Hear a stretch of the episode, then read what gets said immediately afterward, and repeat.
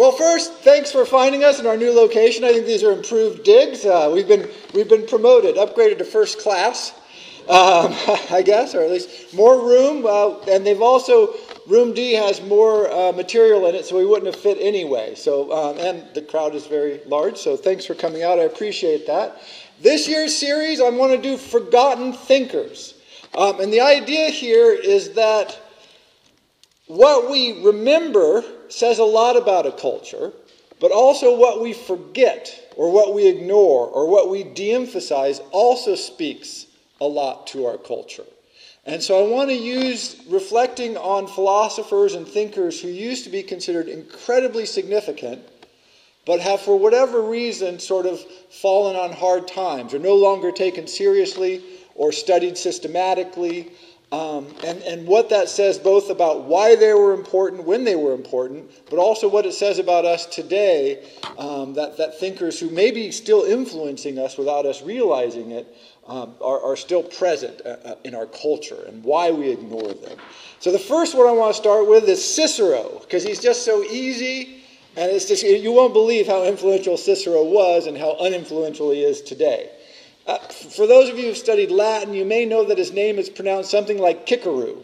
I'm not going to say Kikaru because I can't, I can't bring myself. Since the Middle Ages, his name has been pronounced Cicero. That translation took place sometime in the 15 or 1600s. So let's just go with the medieval French pronunciation of Cicero because it does, Kikaru just sounds weird. I don't know. I can't, I can't bring myself to do it.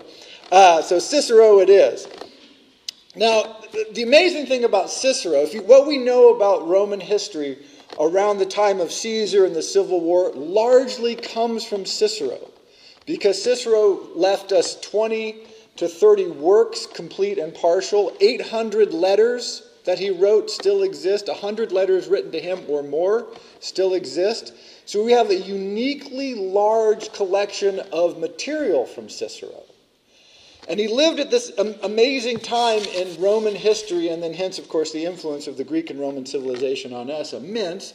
And so it sort of translated over time. I kept cutting down his the important dates in his life because there's just so many of them, and it's still long. But there some of the important ones here. He's born 106 uh, BC. This is the time of, of civil war and social wars within the newly growing Roman you know, continuum. It's not quite an empire yet, but it's, it's well on its way. Um, he studied in Athens. Uh, rhetoric, Greek, philosophy influenced him, as we'll talk about. Then in 75, so at the time he's um, about 31 or so, he served as a quaestor. This is the lowest level. And one thing that's important to note about Cicero is what's called a new man. He was not born from an aristocratic family, he wasn't born in Rome. He was born about 60 or 70 miles outside of Rome. His family had money, but they were not aristocrats. And so he came from outside the Roman political system, and he reached the very pinnacle of power in that system. But he was a new man, and we'll talk about why that's important, what they called a new man.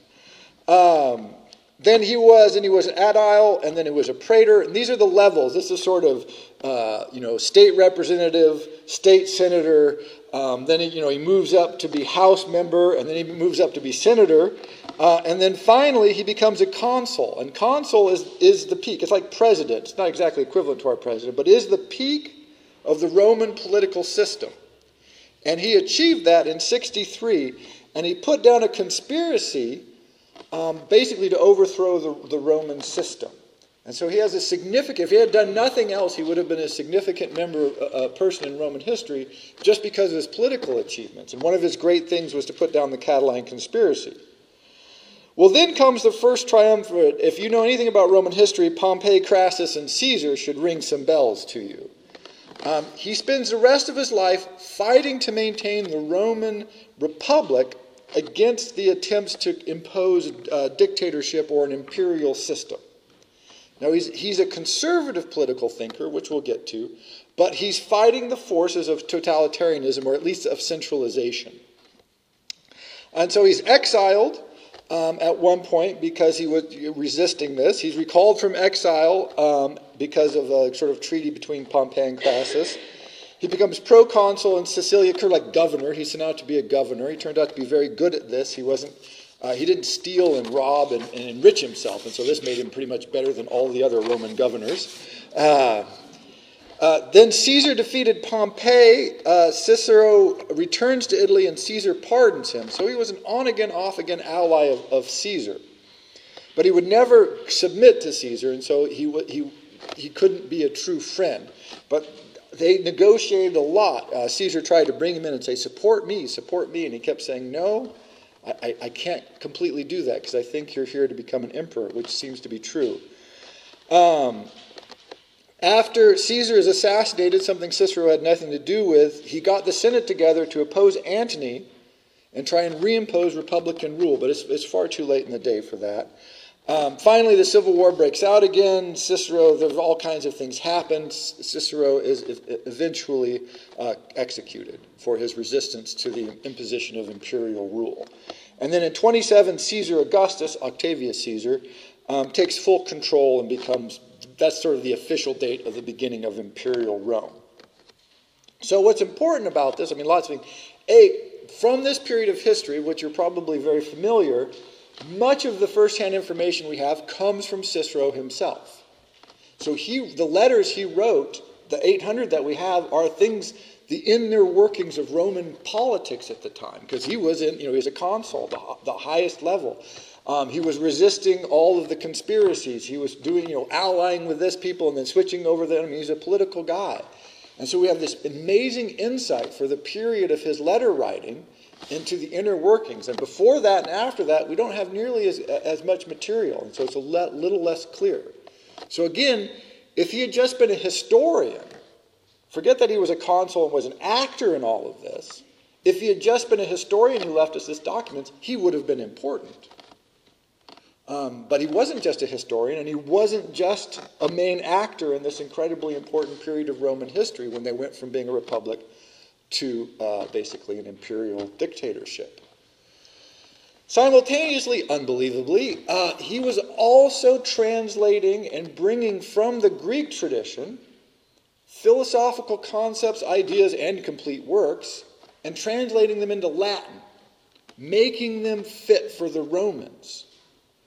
So, as he was out of office or when he was being um, exiled, he spent his time writing huge numbers of philosophical and political works, and rhetorical works, and grammatical works, and poetry, all aimed, and not all of it, but much of it aimed at trying to bring Greek philosophy, which was not Roman at all in many ways, into the Roman world. And he wanted to do this in part because he thought that the Greek system would help be a defense against imperial rule, against imperial dictatorship. This turned out not to work. Um, so he lived this amazing life, and he did. He wrote. He was a philosopher. He was a thinker. He was an active politician. Um, what was his influence? Now this is this is crucial. Then and then the Middle Ages and then modern times we'll talk about. In his own life, he was a best-selling author. His work on politics, education, religion, moral, ethics, friendship, were widely read. That's why we have so many of, of his works have survived because they were so widely distributed. And this is a time, remember, when to distribute a work meant it probably had to be copied by hand. And to copy it by hand meant it had to be really popular for somebody to say, Oh, I'm going to copy this. I'm going to keep a copy and I'm going to send a copy to my friend. So again, I always tell people imagine how many books you would have if you only had those books that you had copied by hand, word for word. So when someone's books are widely held, widely, widely copied like that, widely, you know, printed, um, it meant they were significant. People took them seriously. And a couple of things, we don't have time to go everything he advocated, so I just want to pick three that I think are, are central to understanding his influence then, in the Middle Ages and the Renaissance, and then today. One is he was an opponent of superstition which he thought the, the, the, Greek religious, and in fact the Roman religious system, he thought was just this big collection of superstitions. He had no use for it. He argued that the universe is ruled by a sort of rational divine providence. Now, whether that was a, precisely a god or not is definitely sketchy in his works. But he thought there was a rational plan and there was divine providence. And the way you then figured out what the divine providence was was with reason. You reasoned your way to the truth because the universe was itself reasonable. It wasn't a bunch of crazy random gods who fall in love and rape mortals and send minotaurs to kill people and throw tidal waves. No, that's not, that's nature. He said, that's a bunch of superstition. The universe has a rational plan, a providence, and that you know this through reason. So this is, this is a major break, by the way, with Roman tradition. They were incredibly superstitious. I mean, uh, unbelievably superstitious. Now, as a politician, he was happy to use superstition to promote whatever he was doing. He was always buying off augurs and priests to say, oh, you know, we would love to pass that law, but, you know, the birds don't say it's a good day for that. So he killed all kinds of bills and legislation or promoted it. Uh, by, by getting very favorable or unfavorable auguries. And they were very timely, suspiciously timely for his interests. Uh, so he, he wasn't against manipulating them but genuinely he, genuinely he argued against this. He thought it was uh, enslaved the mind of man to believe in all this superstitious nonsense and instead understand the universe had a knowable, essentially benign, rational providence that oversaw everything. So that's one important element of him. Two, as, as I mentioned, he was an enemy of dictatorship. Now, if you read his debate, uh, uh, his uh, dialogues. They're quite entertaining, by the way, because they're true dialogues. They're people arguing fairly. And you can read along, and sometimes you agree with the people who oppose Cicero's ideas more than you agree with the, the people promoting them. And it's a true debate, which we'll, we'll talk about when we get to education. Um, he said, sort of simplifying, but he said, look, there's three kinds of government, particularly at that time. He says, you can have a king, or you can have an aristocracy, or you can have a democracy. And by democracy, they meant, you know, like a Greek style or an Athenian style democracy, which was one man, one vote. Well, one slave owning, wealthy male, one vote, right? I mean, so it's, it's somewhat limited franchise, as we would say, but still, for the times, radical democracy. Uh, and, and here's the problem if you have a king, a bad king becomes a tyrant. If you have an aristocracy, a bad aristocracy becomes an oligarchy. And if you have democracy, bad democracy becomes mob rule. And one of his characters, I can't remember all the names, it's Lamont. It's probably Lamont. Uh, Lamont, Maurice, and Ed are having a debate. Think of it that way. Uh, but, but one of them says, look, no matter what you say for democracy or for aristocracy, the worst thing is mob rule. Because when the mob breaks out, they burn everything down without any judgment. Even the worst tyrant will at least protect his stuff. That's the argument for a king, by the way. Uh, and, and there's, you know, there's some wisdom to this because history shows that mob rule, you know, the, the French Revolution demonstrated pretty strongly that mob rule, mm, bad, you know. And so Cicero pulls from this a, a unique view. And because he's a conservative guy, he says a mixed constitution is best. You don't want just a democracy or just an aristocracy or just a king. You want all of them, which is the kind of constitution Rome had. And he understood that there were problems with this, and he wanted reforms. But basically, what he said is a republican model that has democratic elements where the masses have some representation, not too much, an aristocratic element where the wealthiest, the best people, uh, had most of the power but had checks and balances. And then in the, in the Roman system, it was there's the consuls, of which remember Cicero himself was one, um, which was this rotating sort of supreme person, although with very limited powers. This may sound familiar to you. We're about to get to that. Um, and so he argued vociferously that what you do is you avoid the worst of all three systems by using the best of all three systems as checks and balances.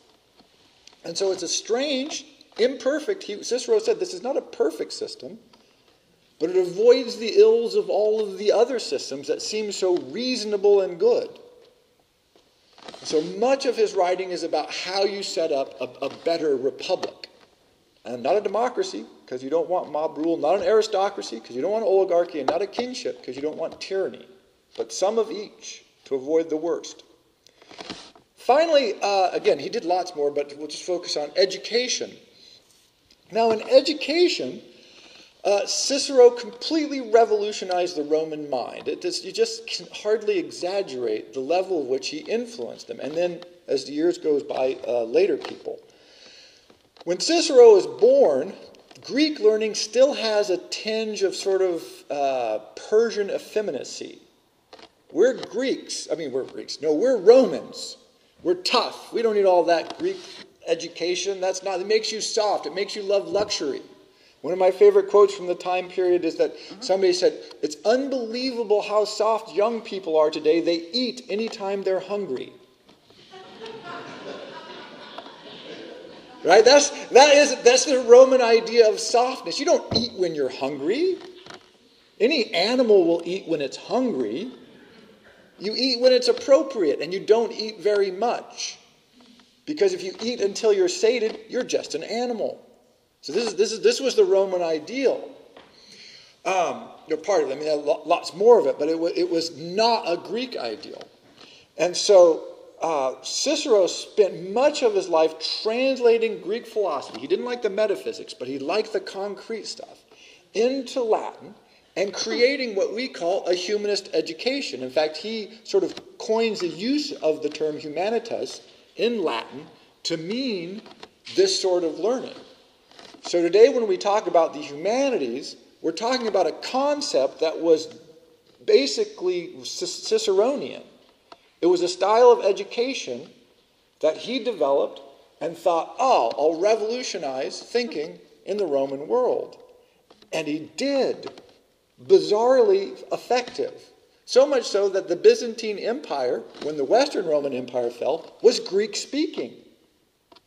He convinced people that the Greek system was so good that they stopped learning Latin and started learning Greek entirely. Until hundreds of years later, the remnant of the Roman Empire was Greek speaking, not Latin speaking. This is incredibly influential. So he was not successful in repelling the empire, that was probably hopeless, but he did convert the elites of the imperial system to his sort of education, a sort of a strange win loss kind of thing. So you have this imperial bureaucracy where people were learning Greek, studying Greek philosophy, and emphasizing things like poetry and ethics and morals. Um, so here's some quotes from him. I just uh, there's uh, that'll give you a sense. Just a few quotes are on the back page there. The wise are instructed by reason, average minds by experience, the stupid by necessity, and the brute by instinct. That's just this is this is just sort of sums up pretty much what he thinks. That if the universe has a rational providence, then reason will guide you to truth. He believed this emphatically. And if you don't use reason, essentially you're an animal. It is not by muscle, speed, or physical dexterity that great things are achieved, but by reflection, force of character, and judgment. This is a direct, direct challenge to the previous Roman tradition and also something of the Greek tradition of manliness, of physicality. Real men chuck spears into the faces of their enemies. That's how you accomplish things. We still have some of this, right? We struggle with this. We live in a society that essentially has no use for brute force, and yet we still kind of long for it. And, and all of our movies portray tough guys shooting people. Right? We love that force. Ooh, Cicero was one of the first people to say, no, force doesn't get you anything. What makes achievement, what makes greatness, is reflection, character, and judgment. This is, a, this is a Ciceronian idea. He was working against the currents of his time as he promotes this. The enemy is within the gates. It is with our own luxury, our own folly, our own criminality that we have to contend. Um, Donald Trump, making America great again. I know that sounds funny. Making America great again. This is a very American idea. Cicero is there. He says, failure comes not from the challenges without, They come from the failure of reason and judgment and self control within, both personally and politically. Don't worry about the enemies out there. They're not to be feared. We can handle those. It is our own failing. He is always inward looking, both personally and socially, politically. If, if, you're strong, if you're firmly rooted, and your culture and your political society is firmly rooted, no one can undo you. You rise and fall by your own merits, not by those outside of you. Very strong tradition that he launches on that. Um, I put this one in just because I love it. Uh, if you have a garden and a library, you have everything you need. by the way, he didn't live by this at all because he had a garden and a library and he proceeded to do all the politics and everything else. But I do love the idea. Uh, two more, just to give you a sense of this. Six mistakes mankind keeps making century after century. These should sound familiar. One, believing that personal gain is made by crushing others right? That the only way to advance is to climb over other people. So, uh, the last couple of years, China's having a few rough months here, so all of a sudden we feel better. But the notion the rise of China is a threat to us. Why? Can't China rise and we rise?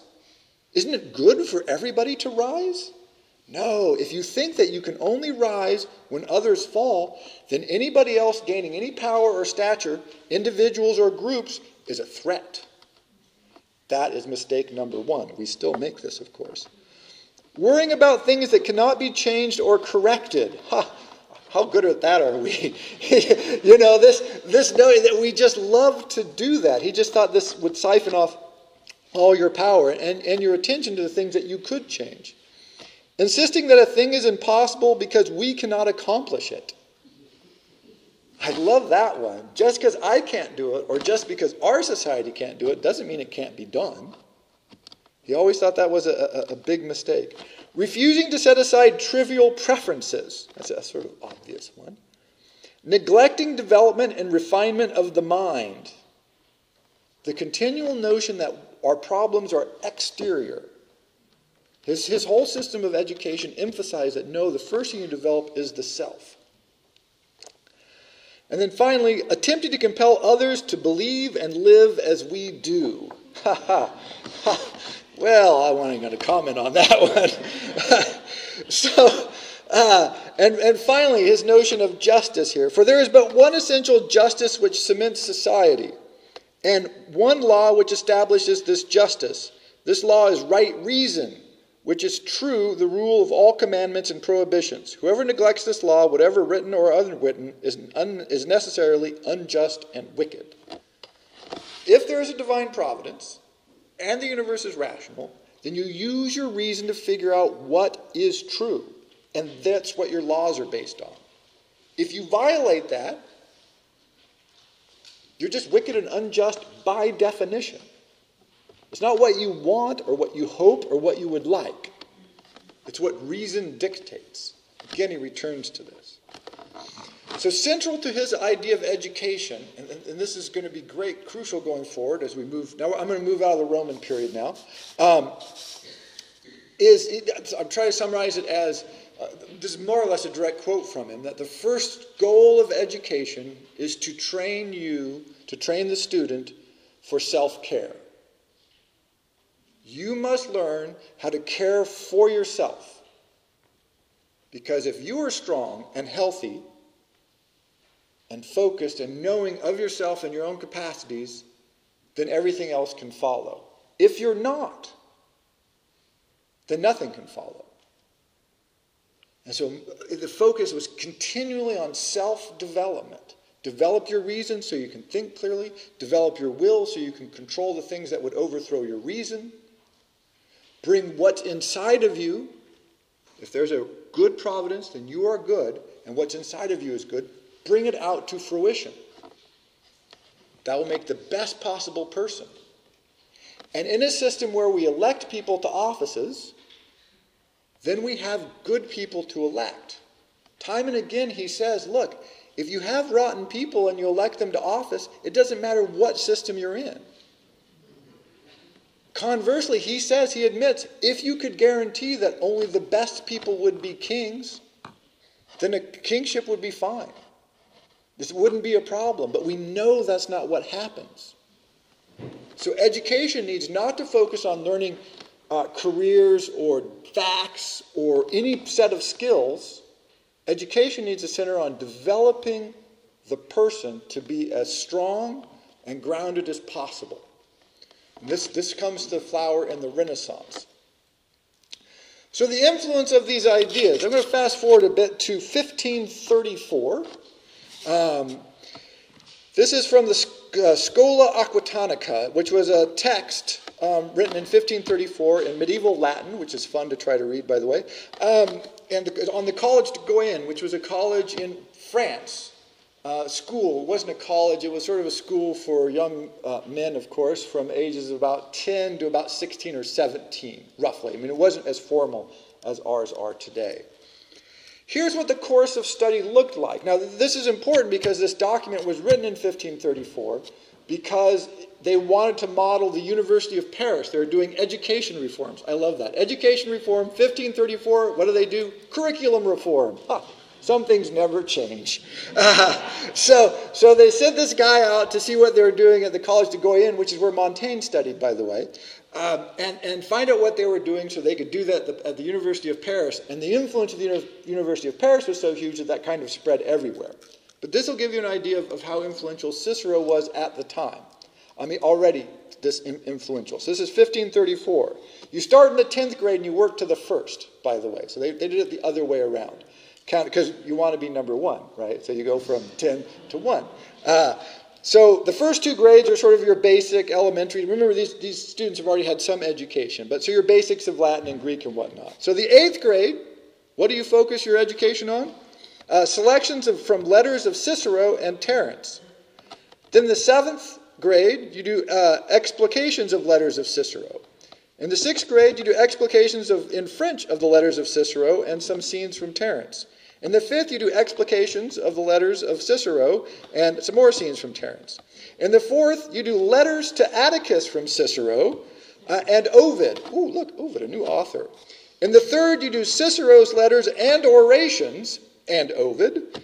In the third, you do Cicero's letters, orations, and Ovid. In the second, you do Cicero's rhetoric, orations, Ovid, and Virgil.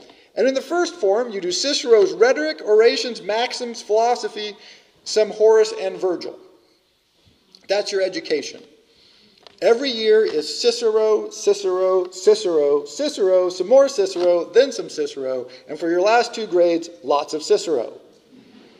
Terence, Virgil, Ovid, and Horace are each thrown in a little bit. Everything else, Cicero. And they did this for two reasons. One, they thought Cicero was the best stylist in, in Latin. And since to be educated meant to learn Latin, why not teach young people with the best writings? By the way, this is a great idea. We give young people textbooks that are written horribly, horrible writing, no content, lots of pictures, no content. And we say, Here, read this. How are they supposed to learn to read from something that's so horribly written? And they say, okay, now learn to write. How are you supposed to learn from write from something that's so horribly written? No, what they said is, who's our favorite thinker from the classical world? Cicero. Well, give them Cicero. Give them some more Cicero. Give them a lot more Cicero. Think of your own education. Imagine if you were in about the fifth grade ish, is about when this fourth, fifth grade. They said, well, here's some writings of Jefferson. Here's the Federalist Papers. Here's some Franklin. Here's some from you know, uh, Lincoln, some of our great stylists, our great leaders. And you learn to read and write and think about politics from that. Instead of a textbook that said, there were so many founding colonies, 13. On the test, you will be asked how many colonies there were. 13.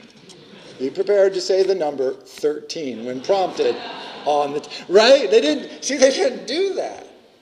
And since Cicero's texts, many of them, even the letters, are sort of dialogues, or many of them literally dialogues, you got multiple sides. So when they say explicate, you could say, you know, I like this other guy's. I like Lamont's argument in favor of the king better than Ebb's argument in favor of democracy. You were free to do that. It allowed your mind to expand, to think, to explore, to reflect. While you learned from the greatest Latin, who they considered to be the greatest stylist in the Latin language. Clear thinking, moral training, excellent example of political uh, ideals, all combined with grammar and rhetoric of the first order. This is not that confusing. I don't know, but Cicero laid out this plan. What, 1,500 years before, 1,500 years later, what's the text? Cicero, Cicero said he couldn't have been happier. This is what he had hoped for. The, the Renaissance humanist movement was so dominated by Cicero that there was literally a movement by the Ciceronians uh, to um, say you could not use any word in Latin which did not occur in Cicero's writings. which I think is hilarious. This sort of Cicero as religion. I don't think he would have liked that. Uh, so this influence rolls out. And so from about 1200, 1300 AD to about 1900, 1850s, to be really educated meant to know Latin, and to know Latin meant to know Cicero. Even to, if anybody, how many people ever use Wheelock's Latin? Anybody study Latin with Wheelock's Latin? There's Cicero quotes right from like the first lesson is quotes from Cicero. Is that not true? Yeah, so if you learned Latin with Cicero today, 2,000 years later, what do you get? You get quotes from Cicero. This is how you learn Latin because he was such a great writer and a great stylist. So, as long as Latin boomed, Cicero boomed. When Latin started to die, ooh, you can see where we're going. But a few more important notes. If you've ever heard of the term deist, many of our founding fathers, by the way, were deists, is the notion that a divine providence that is rational rules the universe. And then we don't have to worry about that anymore. This is Cicero. This is Cicero in spades. And think about our political system. I mean, I, I, gave you a quote from the Declaration of Independence there. We hold these truths to be self evident. All men are created equal, that they are endowed by their Creator with certain unalienable rights, that among these are life, liberty, and the pursuit of happiness that to secure these rights, governments are instituted among men, deriving their just powers from the uh, consent of the governed, that whenever any form of government becomes destructive of these ends, it is right of the people to alter or to abolish it, and institute new government, laying its foundations on such principles and organizing its powers in such form as to them shall seem most likely to affect their safety and happiness. Essentially, Cicero could have written that with the possible exception of the word happiness. He was not an Epicurean. In fact, he was opposed to the Epicurean, so he thought happiness was sort of a low goal. He would have said something like property and uh, uh, excellence. That, that, that a government is supposed to help its citizens become excellent, not happy. But basically, he could have written this. It's called the, the, it's the theory of natural law, that there are natural rights inherent in the universe. We hold these truths to be self evident. What do you mean self evident? What they meant was reason shows that this is what men deserve. It's not, men don't make this rule, it just is. This concept comes directly from Cicero. By the way, Adams, Jefferson, Washington, particularly Adams specifically says Cicero. And look at the system of government we have total wreck, right? What a confusing mess. House of Representatives, directly elected from the people proportionally. The mob. The Senate. The Senate used to be appointed, by the way. This is what the founding fathers wanted. This is your aristocracy. If you read the Federalist Papers, there was a strong argument that you needed to own a lot of money before you should be allowed in the Senate, because, of course, then you have the most invested in the country thriving. This is your oligarchy or your aristocracy. And then a president, the executive officer. This is your king. And to mix and match those powers and give them limitations, with each group checking the other group, this is just Cicero. It's Cicero, well, at that point, 1700 years later. This is exactly the type of government he argued for ruled by law. This is where the Supreme Court comes in. In Cicero's day, it wasn't the Supreme Court, but they had this weird institution of priests that, that functioned somewhat like it. But he talked continuously about the importance of the rule of law because the law comes not from men, but from reason, which is the divine providence. But look at how much we hate or struggle with, or what people complain about in our system of government. Some people say, oh, we want a strong central president because then everything would be good. Right? It's the old argument in favor of a king. But what's the problem with that? If he gets too much power, ah, he becomes a tyrant. This, this, is, this is just the obvious uh, failing. Too many checks and balances. The Senate keeps things from happening. The Senate was designed to keep things from happening. No, it sounds silly, but this is it was literally designed that way.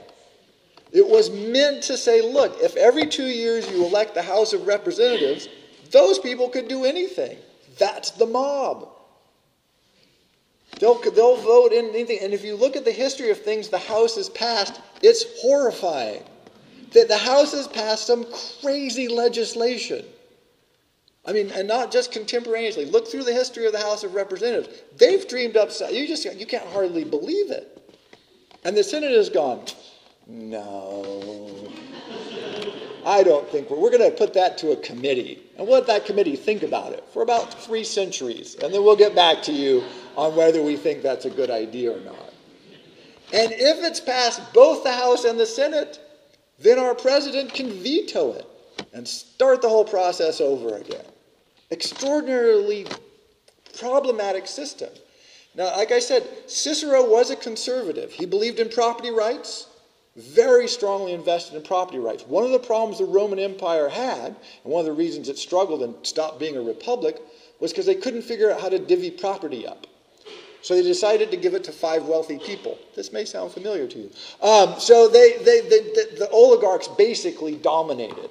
Uh, and the empire came in and, and, and divvied up different spoils. But they struggled with this fundamental notion of property rights because a few people had almost all of it.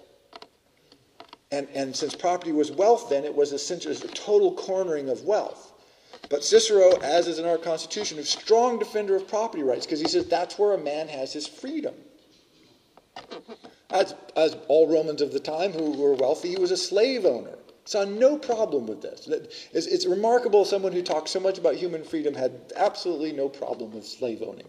It's, it's weird. It's one of those just sort of total blind spots of the ancient world. But didn't bother him at all. So he was a conservative. What he thought was radical change is usually bad. In fact, almost invariably bad. So you want checks and balances to slow everything down. People always want a revolution. The history of revolutions is almost invariably pain and suffering for everybody. They rarely work out well. But, he said, if people are pressed, they have the right to kill their king. This was radical stuff in his time, and replace him. And notice this, right there in the Declaration of Independence. Whenever any form of government becomes destructive of these ends, it is the right of the people to alter or abolish it. This is directly from Cicero. He got into all kinds of trouble for this in his own life, for arguing this. No, you can't tell people they can rise up against the government. Don't do that. He said, no, you have to. You have to have that final right. If things get so unbearable, you can overthrow a tyrant, you can overthrow an oligarchy, you can put down the mob. You have to have that capacity. Because look at history. We know it's imperfect.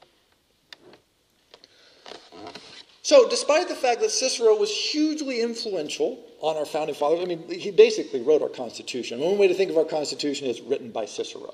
Uh, uh, you know, he is such an influence on our founding fathers. Um, and, and like I said, when you listen to political debate, particularly when people are upset with our government, a lot of it is the, exactly what was articulated by Cicero as the problems then. But they were on purpose. This is one thing that studying him teaches you. So, why does he fail? Why does he slip away from us? As I mentioned, one reason was Latin. When we stop learning Latin to be educated, then the great Latin author Cicero starts to slip through our fingers. He's no longer central to the curriculum because you don't you know, you, you're not learning Latin, so why do you need this guy who wrote such great Latin? Also, our education underwent a fundamental shift. It's important to recognize this. Education shifted from being the improvement of the individual, in theory, right, whether it worked or not, but that was the goal make better people. Because if you have a good person, you can teach them science or the law or medicine or politics, and they'll do a good job. If you have a bad person, it doesn't matter what you teach them, they're going to produce crap. That was, that's the theory. And it's not a terrible theory, by the way. I mean, people heard about this guy who bought the, the drug. He, he, he's an investor, led an investment group. He bought a drug, uh, the rights to a drug that used to sell for like $15. Um, and then when he bought the rights, they raised the cost of the drug to $750 overnight for no reason except for he could make money. Cicero would say that person is morally bankrupt and you should go slap his teachers. Literally, no, this is exactly what you should do, according to Cicero. That person was raised poorly. But that's not what our system says. Our education system shifted from a desire to produce excellent individuals to a desire to train people with specific skills.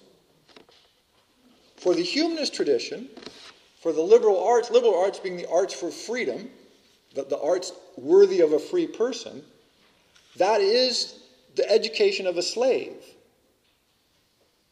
You're training yourself to slavery because you're saying, I have this skill, now I must sell it. It's not that it's bad to have skills. In fact, Cicero was in favor of all kinds of different trainings, but the core of your education should always be, according to Cicero, as was the case for the humanist movement for, you know, 700 years, excellence of the individual moral, intellectual, most importantly, the capacity to reason. And sometimes when we look back in history, we go, wow, look at these people in the 17th and 18th century. They were chemists and they wrote plays and they traveled and they, you know, built a house and then they designed a steam engine. You're like, holy cow, how did they do all that? Well, they, they never narrowed themselves into a specialty. Another difference about this is Cicero in, emphasized, and that influence was there for a long time, that if you are a citizen, not a slave, then you owe public service. You must serve. This is where he differed with the Epicureans. If you don't serve, then what are you? You're just a luxury loving sybarite.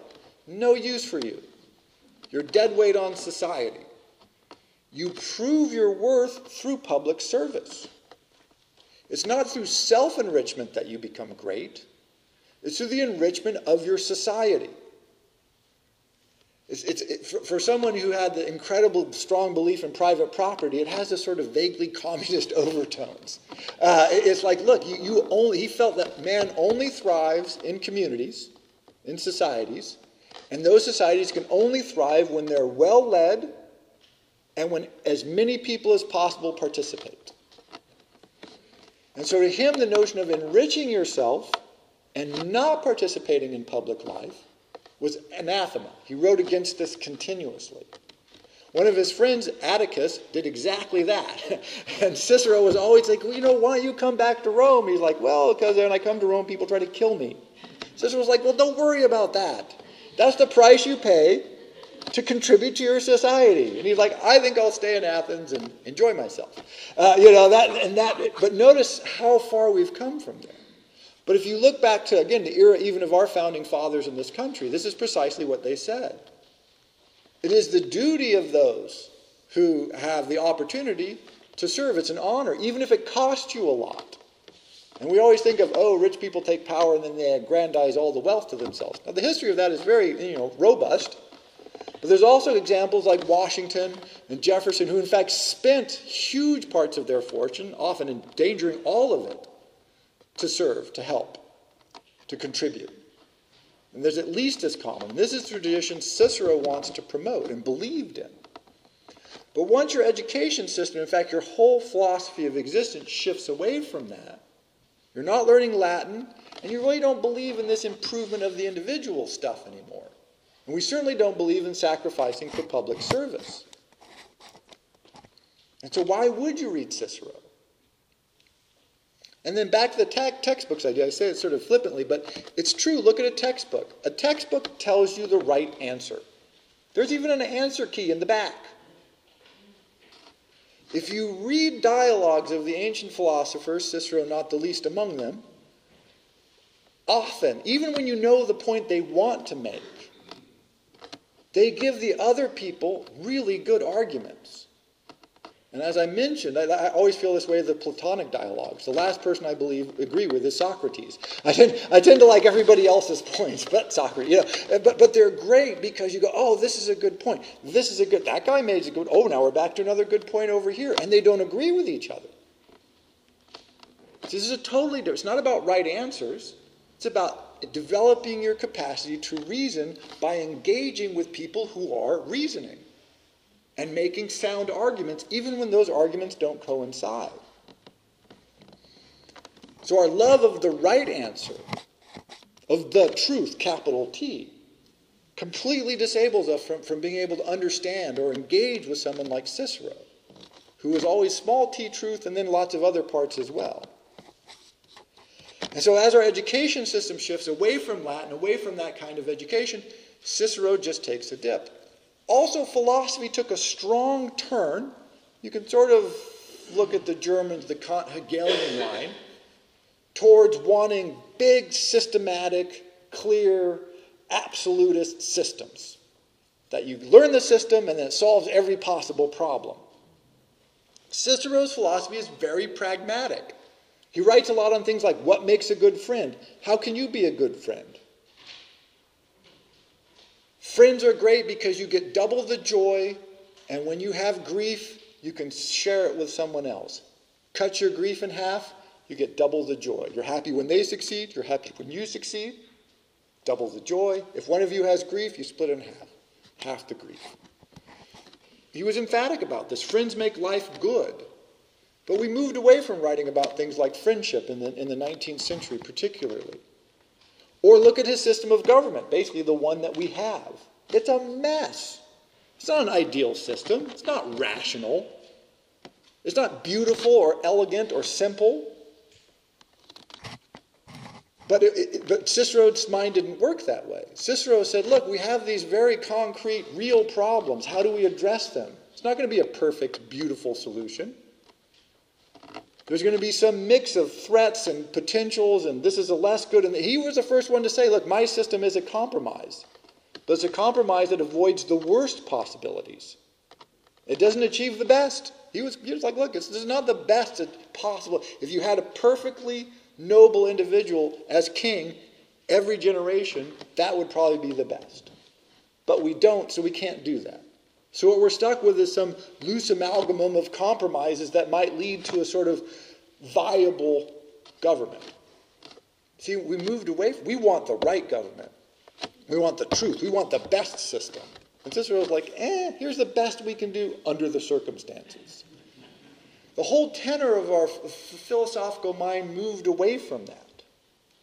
That kind of pragmatism, that kind of political engagement with the realities to a much more abstract metaphysical plane, which again, he wasn't really a big believer in metaphysics. He wanted to solve concrete problems with reason. Um, and that, that's what he emphasized. And so I think the final reason that Cicero moves out of our curriculum, out of our thought, out of our studies. By the way, I looked at um, University of Washington, Stanford, Yale, Indiana University, my where I'm an alumnus. Uh, some other college, now I can't remember, but big colleges with big philosophy departments, no one was teaching a class on Cicero. I couldn't find, I looked at their syllabuses, I looked at the bookstore, what books were. Cicero, no, no Cicero. They, did, they don't have it. And my, and my favorite example is the, um, what's the Jesuit college? University of Seattle is the Jesuit college in Seattle? Yeah? Seattle University, thank you. Seattle University. They don't offer Latin anymore. The Jesuits. That kills me. When the Jesuits aren't teaching Latin, Cicero is in trouble. Right? Because who the hell else is left to teach Latin? But no, the Jesuit college, by the way, they do have an entire program on Buddhism. Ah, but They, I'm not. So you can look this up on the. They don't teach Latin. I don't understand. But anyway, uh, so so you know we've moved away completely from that tradition. But I think the final reason you know that Cicero falls on hard times is this whole notion of disengagement. We almost as a society don't believe in political engagement anymore. We, we think it's a fool's errand, probably because it's a fool's errand, right? That, we're not, that doesn't mean we're wrong. Uh, but when you stop believing in it, then, then that someone who's constantly hectoring you to do things sounds foolish. You think, wow, Cicero, maybe that was good 2,000 years ago, but today things have changed. Whether they have or not, I mean, that's an interesting historical question. Um, if you wanted to, and this is something I'll do in all the lectures, is, is suggest things to read. Uh, if you wanted to look at, at, Cicero's idea in his dialogues, he has, has a great book on laws and on the Republic. Now, these we only have are partial. We, we only have partial versions of these. Um, but together, they give you a really good sense both of his political ideas um, and of the use of dialogue as a form of exploring ideas. And you don't have to read more than a few pages to realize it's completely different than what you expect to read from philosophy.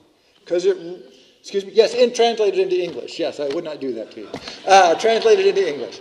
Uh, um, but but the, uh, the sort of friendliness of the discourse the, the joy that they are obviously having. In fact, one of them, I think it's the Laws, opens, and it, it oh, is it Sulla?